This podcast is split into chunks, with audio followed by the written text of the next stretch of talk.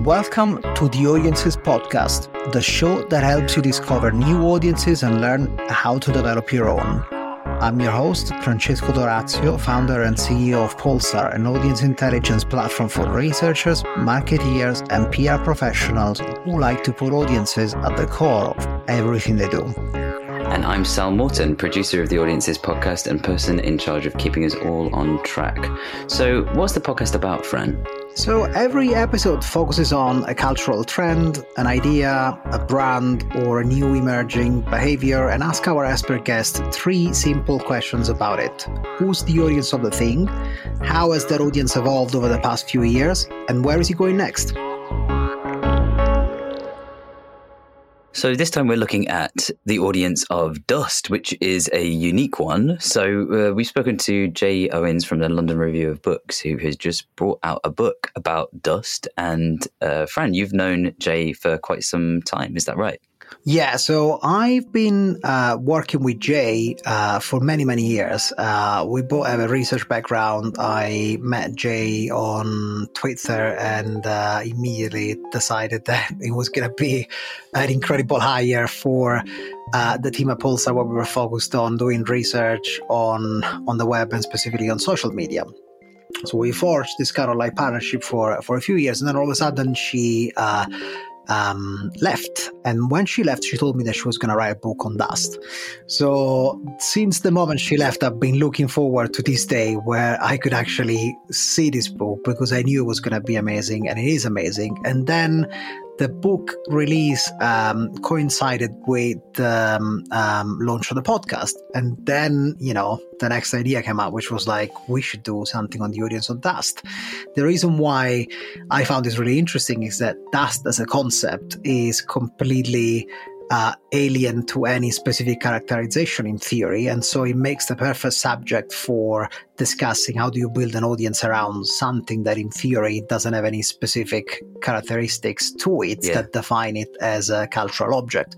And so I started thinking about this idea of dust and uh, uh, the, the, book that Jay um, has published and um, how it fits into the concept that we're discussing. And the conversation is actually quite fascinating because it ranges from dust as a byproduct of modernity to dust as a um, as a, one of the core one of the core symbolisms of Christianity and comparing how that kind of like evolved from that symbolism to what we see today in dust as a byproduct of modernity and pollution uh, it, it's quite it's quite an interesting range and so it made it even more interesting in a conversation with Jay discussing what audience does she envision uh, mm-hmm. kind of like uh, gathering around this idea of dust uh, is what made this conversation really interesting for me.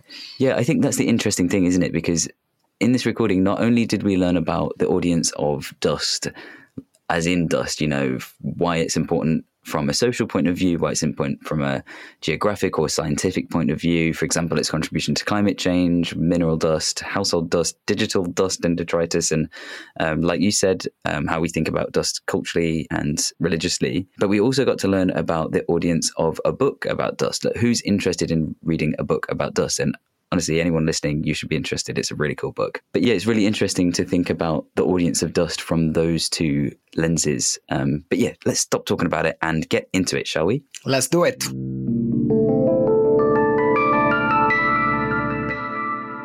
Today, we are exploring a very interesting one is the audience of Dust. Joining me is the one and only Jay Owens, who's the author of the recently published absolute page turner Dust, the modern world in a million particles. Jay argues that dust is a legacy of 20th century progress and a toxic threat to life in the 21st. Uh, there is a lot to unpack in um, the audience of Dust, and there's a lot to unpack in the book. So, Jay is a seasoned hiker, she's a writer, she's a researcher in that particular order, and currently the head of audience at the London Review of Books, which publishes some of the world's best writing on culture and current affairs. And she gets to find writing like that the audience it deserves. Welcome to Audiences, Jay, and thanks for joining us. Great to see you again. Thanks for bringing me on here. How are you and where are you today? Uh, I'm in London. I'm actually hiding in the Office Podcast studio and um, having just got back from Barcelona and uh, yeah, back into the city. Amazing.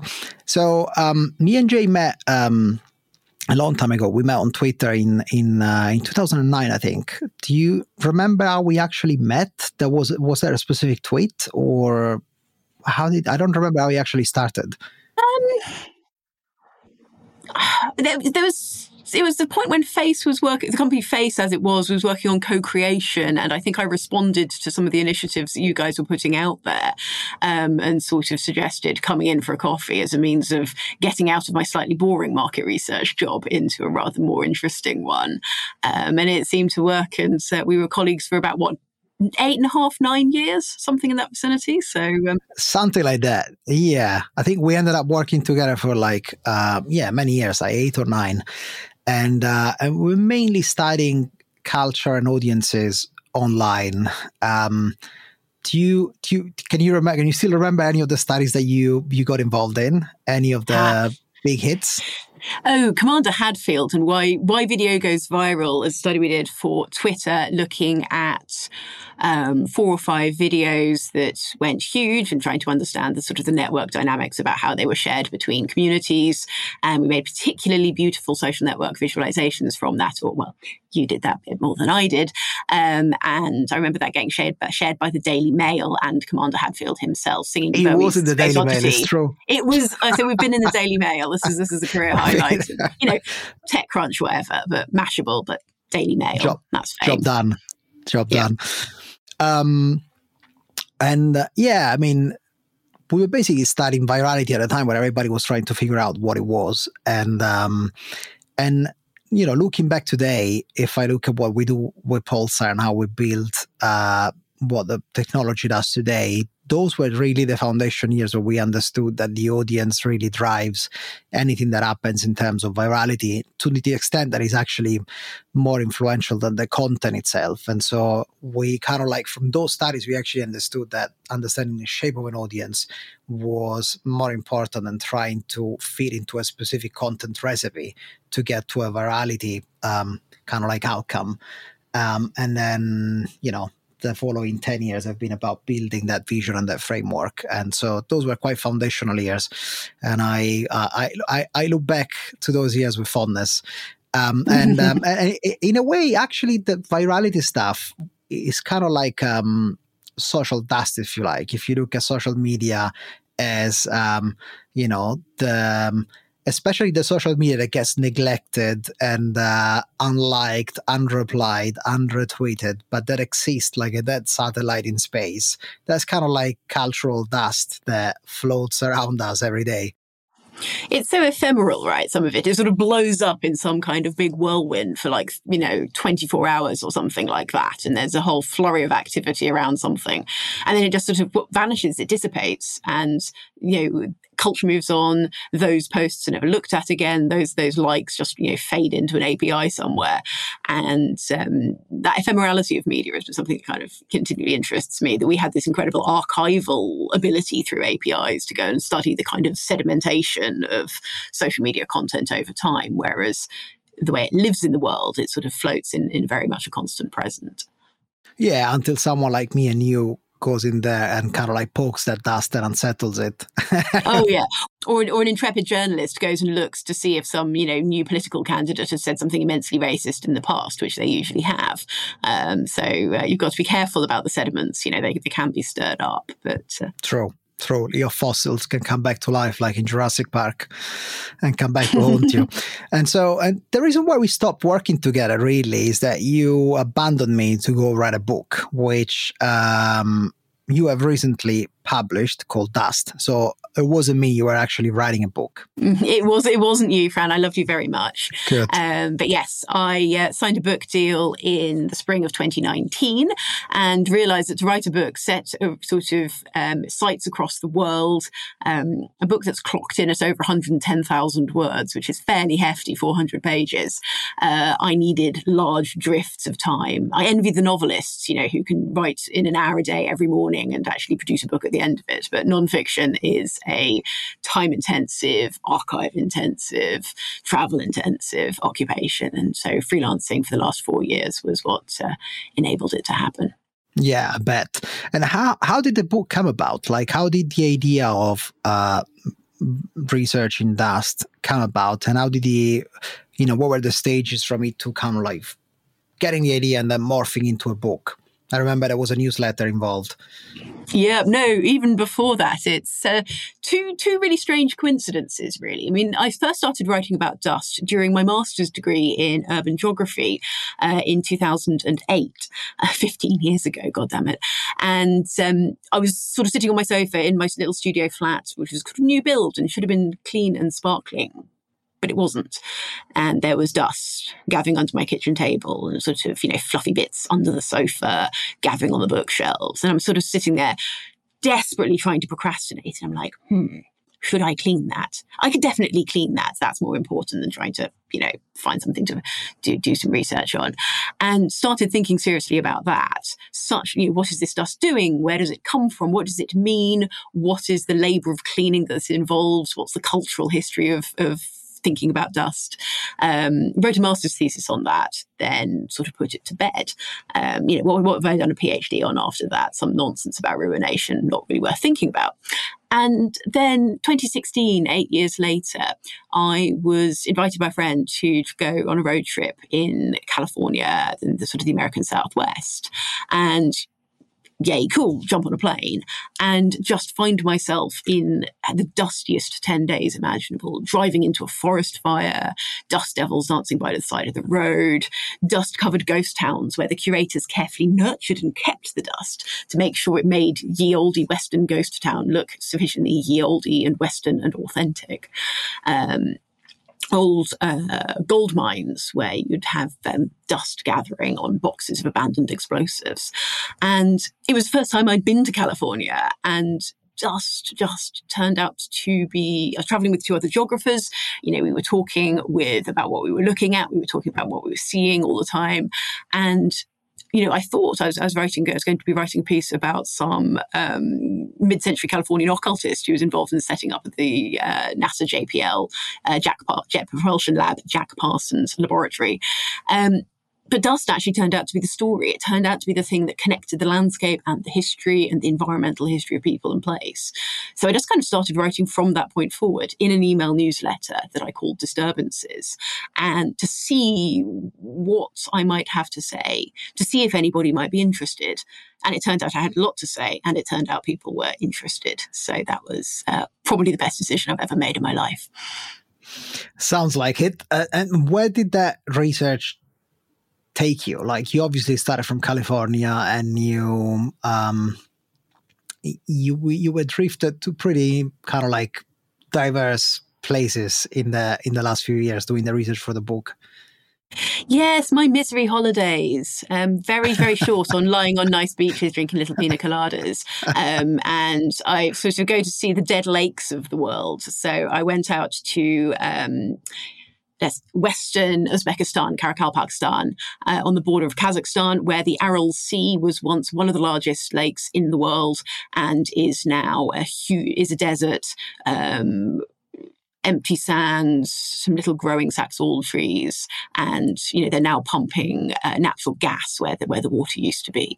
Um, so one of the largest man-made, you know, in terms of sheer square area, it's the largest uh, one man-made environmental disaster on the planet, I believe. Um, I also went to Greenland, um, where, of course, the melting of the ice cap is another environmental disaster. Uh, dust brings in, as dark color, it brings in warmth from the sun and helps hasten the melt of the ice, which is, of course, not what we want to be happening. Um, and then a lot of time in uh, the American Southwest, in New Mexico and California in particular. I'd like to get out to Iran, but uh, visa issues there. There's a lot of dust there, but it's very difficult to write about because uh, the Iranians don't let Brits in. Maybe one day there'll be a dust visa where you can just travel based on dust requirements. I was thinking about that one. The slight challenge is that water politics is then a matter of national security. And if you're photographing people's water installations, they generally think you're a spy. So uh, let's not do that. Let's let's keep myself out of jail. That sounds good. Um, yeah, don't go to Iran yet. Um, so you, mentioned a few types of dust just in this kind of like brief uh, geographic exploration. So there's like urban dust, there's desert dust, there's underground dust, there's volcanic ash or dust. There's in the book, you also start connecting things like microplastics, there's mineral dust. How many different kinds of dust are out there? Like, have you mapped it out? well, you really can't because everything's going to turn to dust given time. Um, and if we classify it by its origins, then every single material on the planet, give or take, has the ability to uh, to dry out and fall to fall to pieces. Um, mineral dust is the big one in terms of weight. You know that um, about um, there are billions of tons of that aloft at any particular one point in time. Um, but when you get into the city, we're then looking at you know air pollutants like carbon soot, uh, sulfate when they choose to be solid. Um, construction dust in cities is a really huge problem. Uh, cement has really tiny little particles, so building sites produce a huge amount of dust. Roads, brakes, asphalt, car tires. Um, even as cars have actually got really clean in terms of their uh, pollutants that come out of the engines, um, they're still producing absolute ton of dust from the brakes and from the friction against the roads. Everything in the world that produces friction um, ends up producing producing dust essentially as things things rub against each other and don't get on. Yeah, yeah. So, so dust is like um, it, it's just really more than a series of things, isn't it? It's like more like um, a, a philosophical idea that encompasses endless manifestations, and you generally use dust in the book as a proxy for the Anthropocene, or rather as the the context for the Anthropocene. Can you talk a little bit about that relationship? Sure. So I, I, like to think of it as a sort of friction between people and planets, as a way of making some of that friction, that that not getting on, that uh, human carelessness very often in the way we take well don't take care of our environments and the way particularly that we don't think about our waste where it goes um, whether that's you know waste from burning fossil fuels of course um, from construction and roads and things like that as i have said or from water pumping which and uh, farming which produce a lot of the mineral dust as they destroy soils and um, you know, creates the ability for soil to get airborne, which is, is what mineral dust is. It's, you know, it, there is a sort of willfulness in the approach, right? The sort of the main Anthropocene stories everyone wants to talk about big melting glaciers or the Amazon jungle being destroyed. And mine is like, let's try to find the forgotten corners of it. Um, that's, you know, you need to write a book about something that nobody's ever written about before. This, so that certainly helps.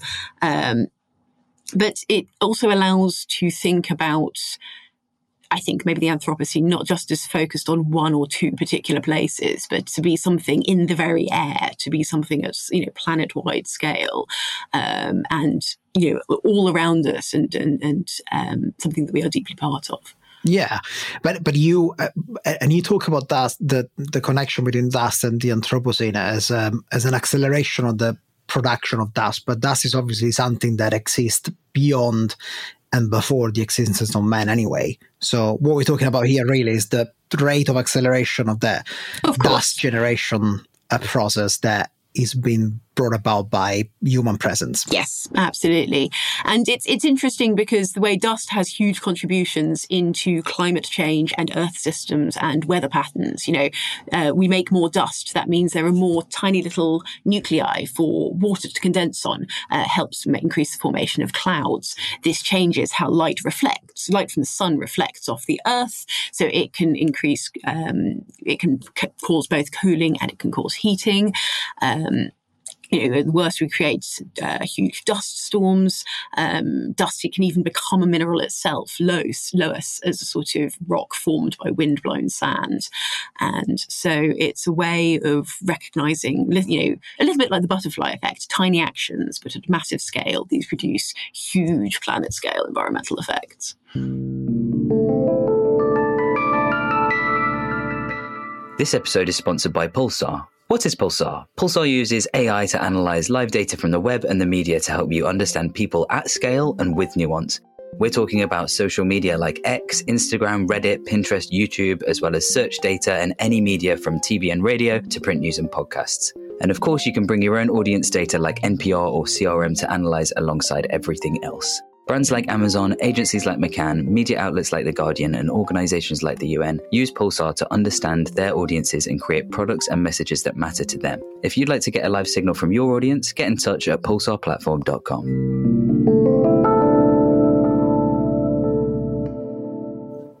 So, obviously, that reconnects massively on that discussion we just had on big data before on the tiny particles, kind of like um, laddering up to large scale effects. But in general, the you know one of the main connections you um, you draw between you know man-made environments and behaviors and dust is this connection between dust and death. Uh, and it's pretty much about the exploitation of any physical assets and as you explained the wrapping of humans and planet uh, but is that it because you also talk about um, visiting some of the bleakest places on Earth and um, and finding them strangely vital. And I found that observation quite interesting because uh, to me, there's this other side of dust, which is the rebirth from dust uh, that I think you're starting to see when you observe that there's vitality in those places that are kind of like the bleakest places on Earth.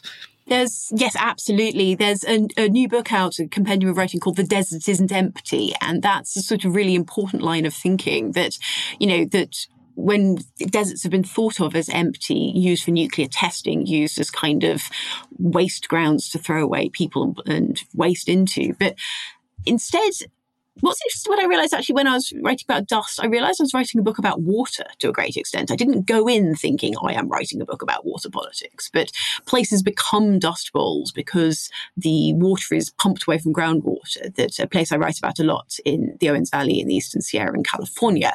Uh, became a dust bowl because all its water was taken to Los Angeles to enable the city to grow.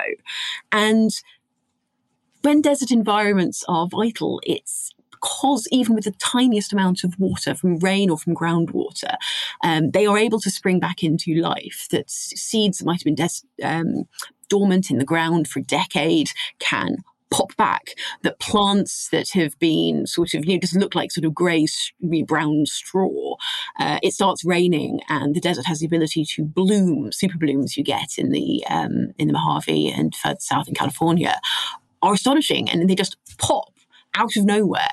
Um, even in very, very dry desert valleys in Uzbekistan, just the tiniest amount of water that was there is able to enough to, spe- to sustain a very specialized sort of life that can get by, you know, um, types of plants, halophytes that like the salty environment and can grow in places that you wouldn't think anything else does. Little mice that eat the little plants, you know, little little dragonflies that uh, pollinate everything. Um, slightly bigger sort of desert foxes with big ears to cool themselves down that live off the little mice that live off the little plants. And so everything has its little ecological niche. I think that's the lesson. And as long as you you know, it's it's not going to look as beautiful and lush as the parts of England I've grown up in.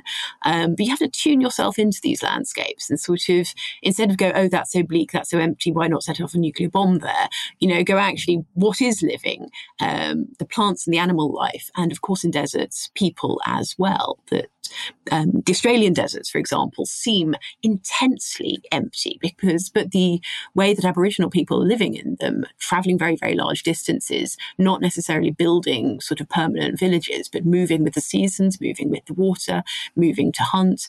Um, those deserts are inhabited and are occupied, and it's a mistake to see them as empty or dead. Yeah, totally.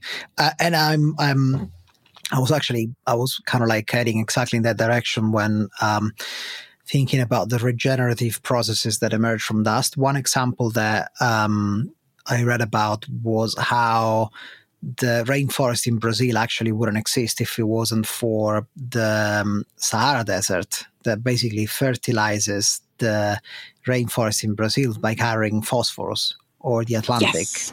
And that's that's and, a really amazing example of how life can be re- regenerated from dust. And like a lot of the oxygen on the planet is actually produced not by trees but by algae in the oceans. And those algae need iron and minerals to live. Where does that come from?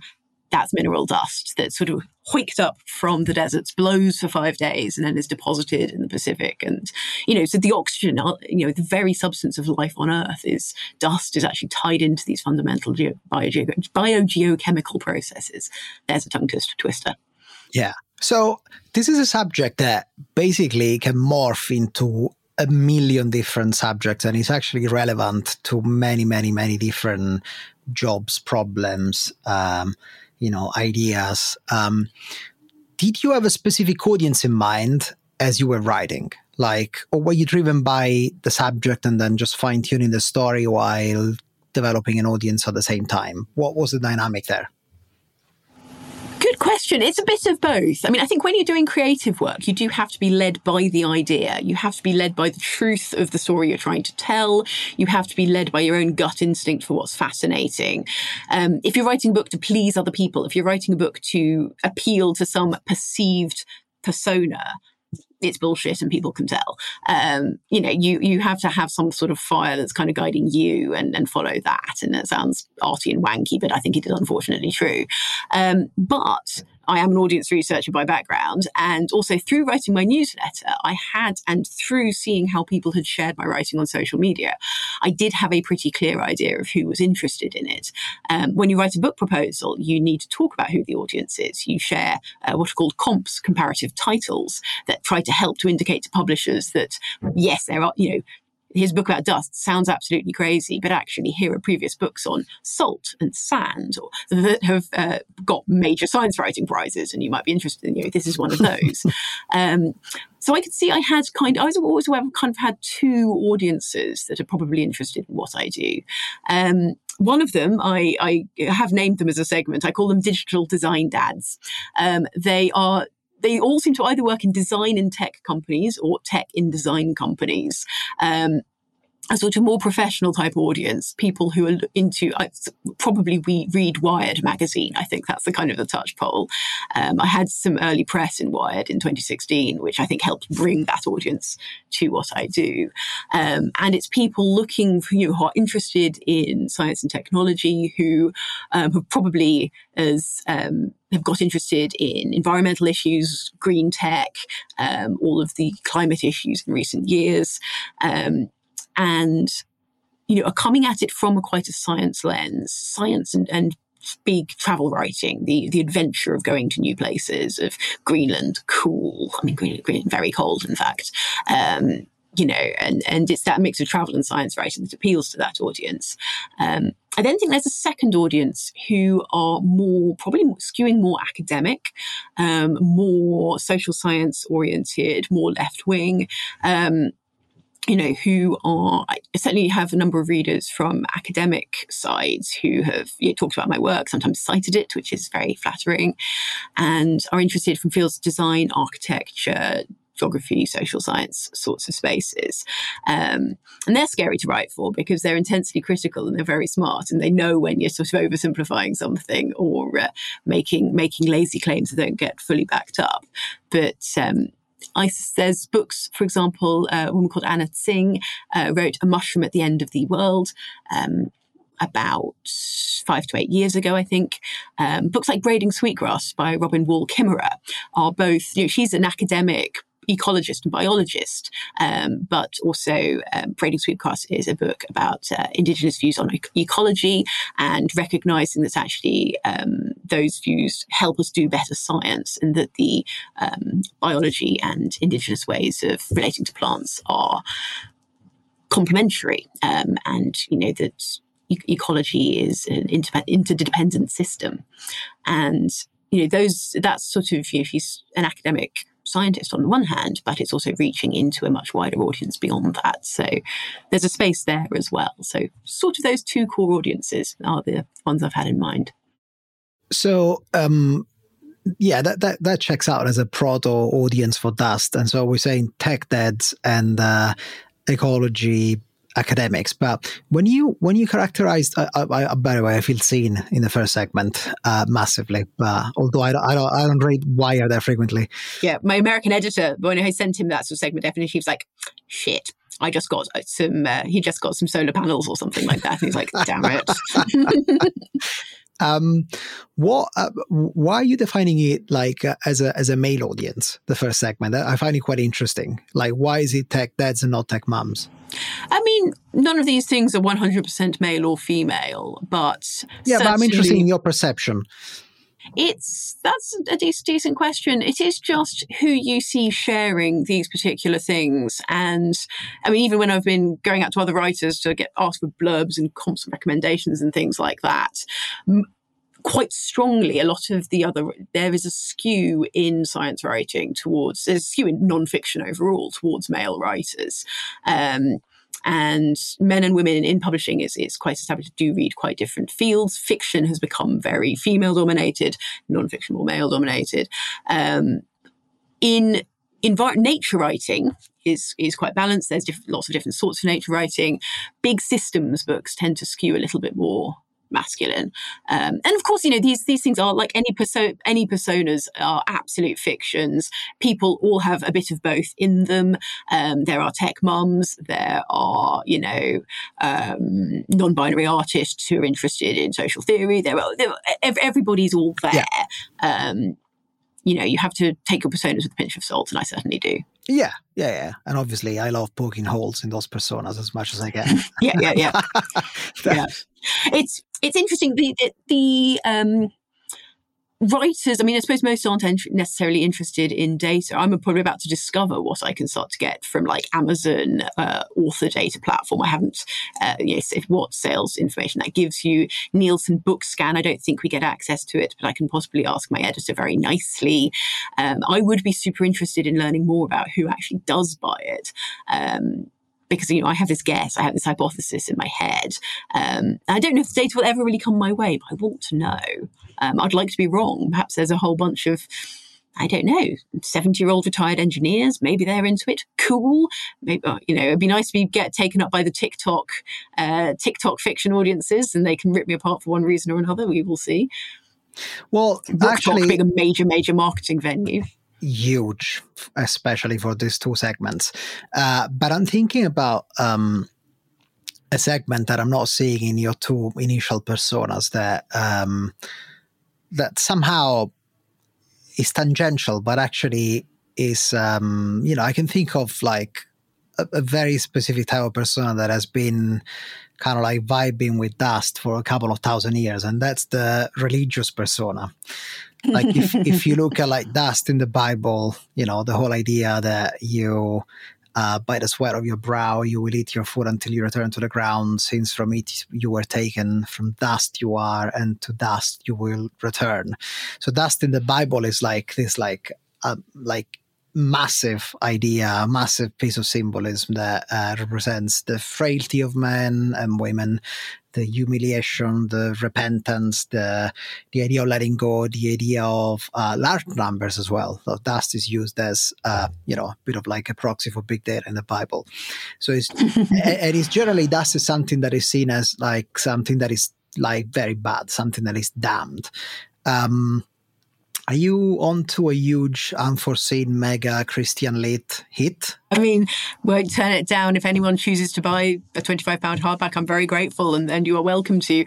I you went you mentioned this, and I'm like, oh wow, have have I neglected this as a, as a theme and a, a, strand of symbolism in the book? I mean, I think I was I was raised rather secular, unfortunately, so it's not a sort of mythology I'm deeply embedded in myself. I'm, I'm familiar with the lines from the Bible, but I haven't used them as a sort of metaphorical through line in the book so much. Um, in a sense, you know, I was, I was, writing a book about modernity. I'm writing a book about humanity's fall from grace into, into a state of carelessness. And I mean, it, you could spin it out as a much deeper philosophical metaphor than I perhaps have.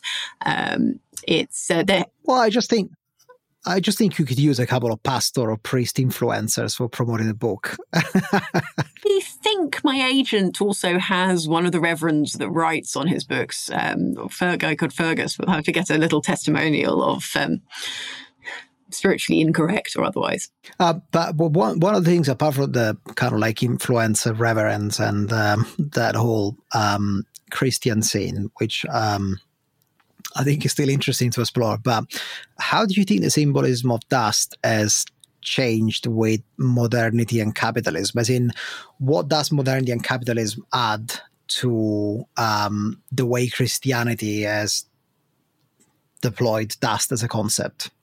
Great question, and I think I think in the Christian model there is it, it, it has a presence. It has a sort of memento mori. It has a ethical reminding value of where people come from and a sort of humbling thing that has been lost under capitalism. That you know when we think about the um, carbon pollution uh, from fossil fuel burning, for example, has just been done for, in particularly in the last 50 years when we really know its true ecological cost. It's been something that is economically an externality. It can just be pushed aside. It is the laziness of the forgetting of that, of, you know, not um, you know, ethically, the model of the janitor is the sort of the ethical figure here, somebody who cleans up after other people. And it's that we have forgotten in a sense of, you know, kind of growth at all costs.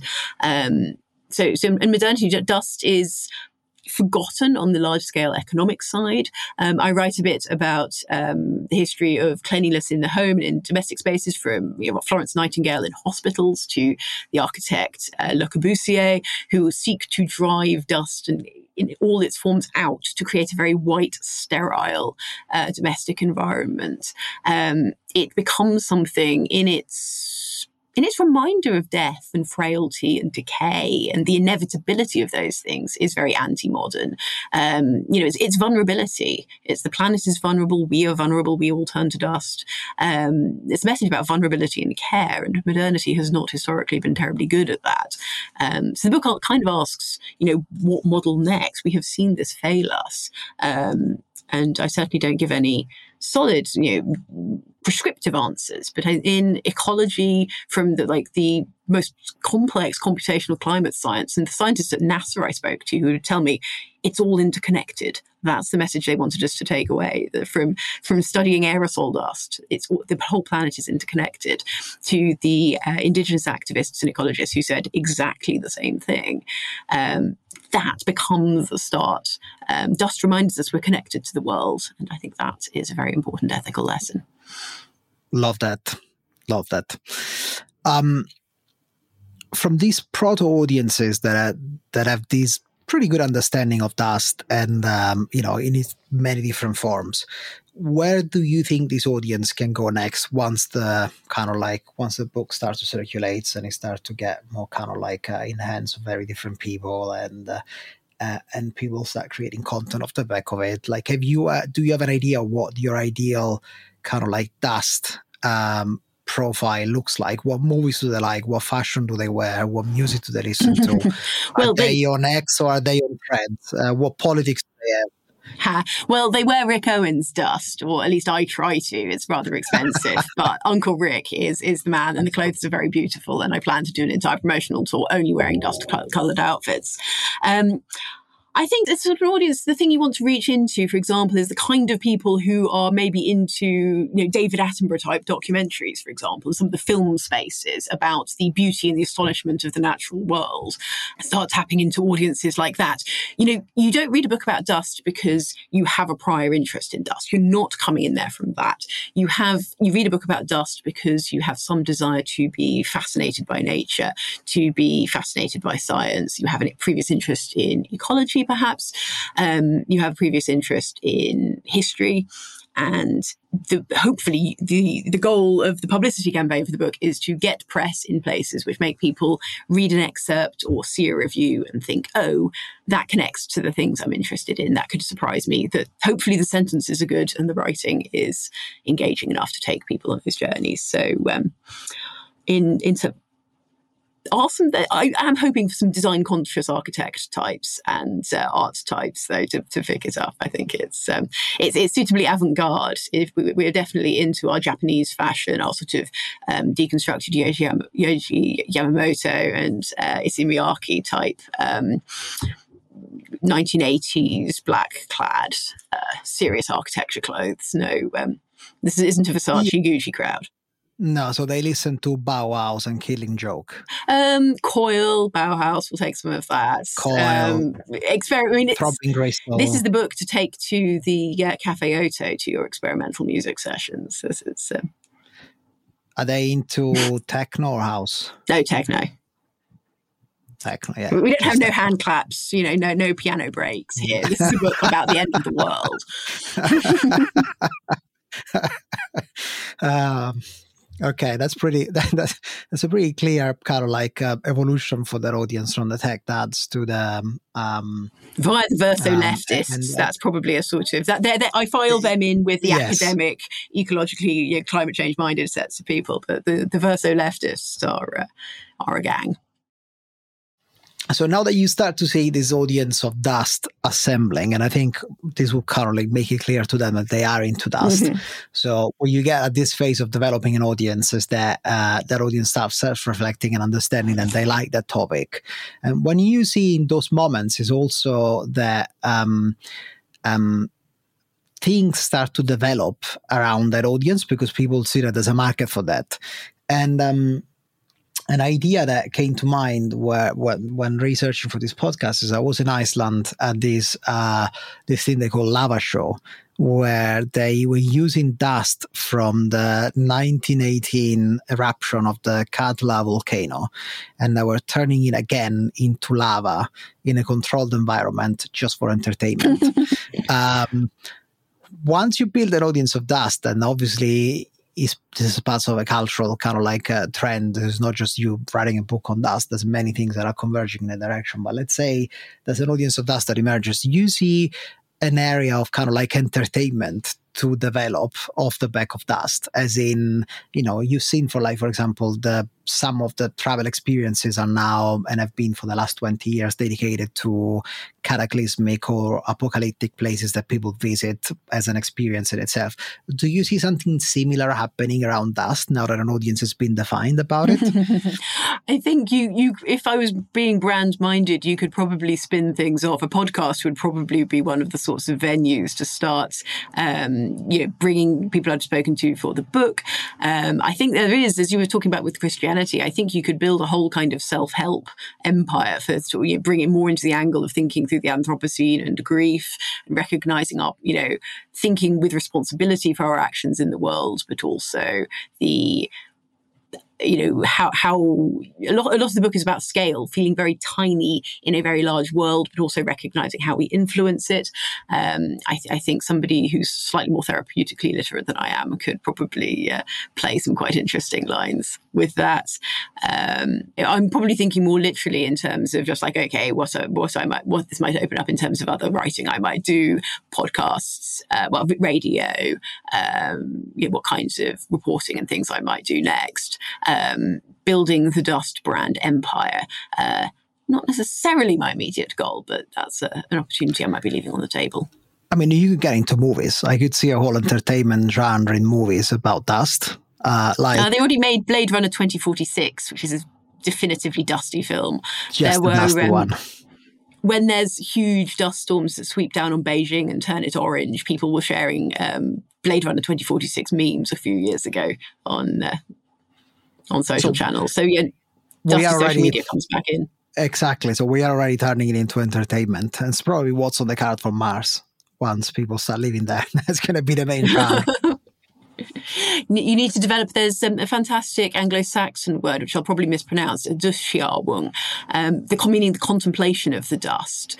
Um, sort of started by the Anglo-Saxon poets who are sort of slightly morbid lot, you know, looking on the ruins of Rome that has been sort of abandoned a hundred years previously, and you know, there were there were giants there who built these astonishing um, stone buildings and cities, and those those stone buildings have fallen. Um, and so dustsceawung, the contemplation of the dust, is thinking on the inevitability of time, that all things turn to dust given time. Um, it's quite an existential position, and you know I think you could certainly uh, you know, a, a Martian dustsceawung is an important thing. Of you know, all Mars rovers also turn to dust given time, which is why it's very hard to send a mission there and get it back again without it being completely shredded. Um, you know, the uh, and with this I think, poetic trip back to before Christianity, I think we can also close the podcast episode with a really nice loop back to the very beginning of before dust was even a thing uh, in in terms of in terms of culture. Um, so um, I think with that one, I'm afraid that's all we have uh, time for. Today. I want to thank you, Jay, again for joining us and for your amazing insights and your incredible book on dust. Good luck with it. Um, it's amazing. I, you know, if you haven't read it yet, just go grab one. It's, uh, you can't put it down. Thanks very much, Fran, and uh, lovely to be able to join our respective interests together. Um, we will contact we have social media dust. Let's uh, let's take that one further. I'll keep thinking about that one. Uh, and I want to thank the audience for tuning in and learning all about the audience of Dust. And till next time.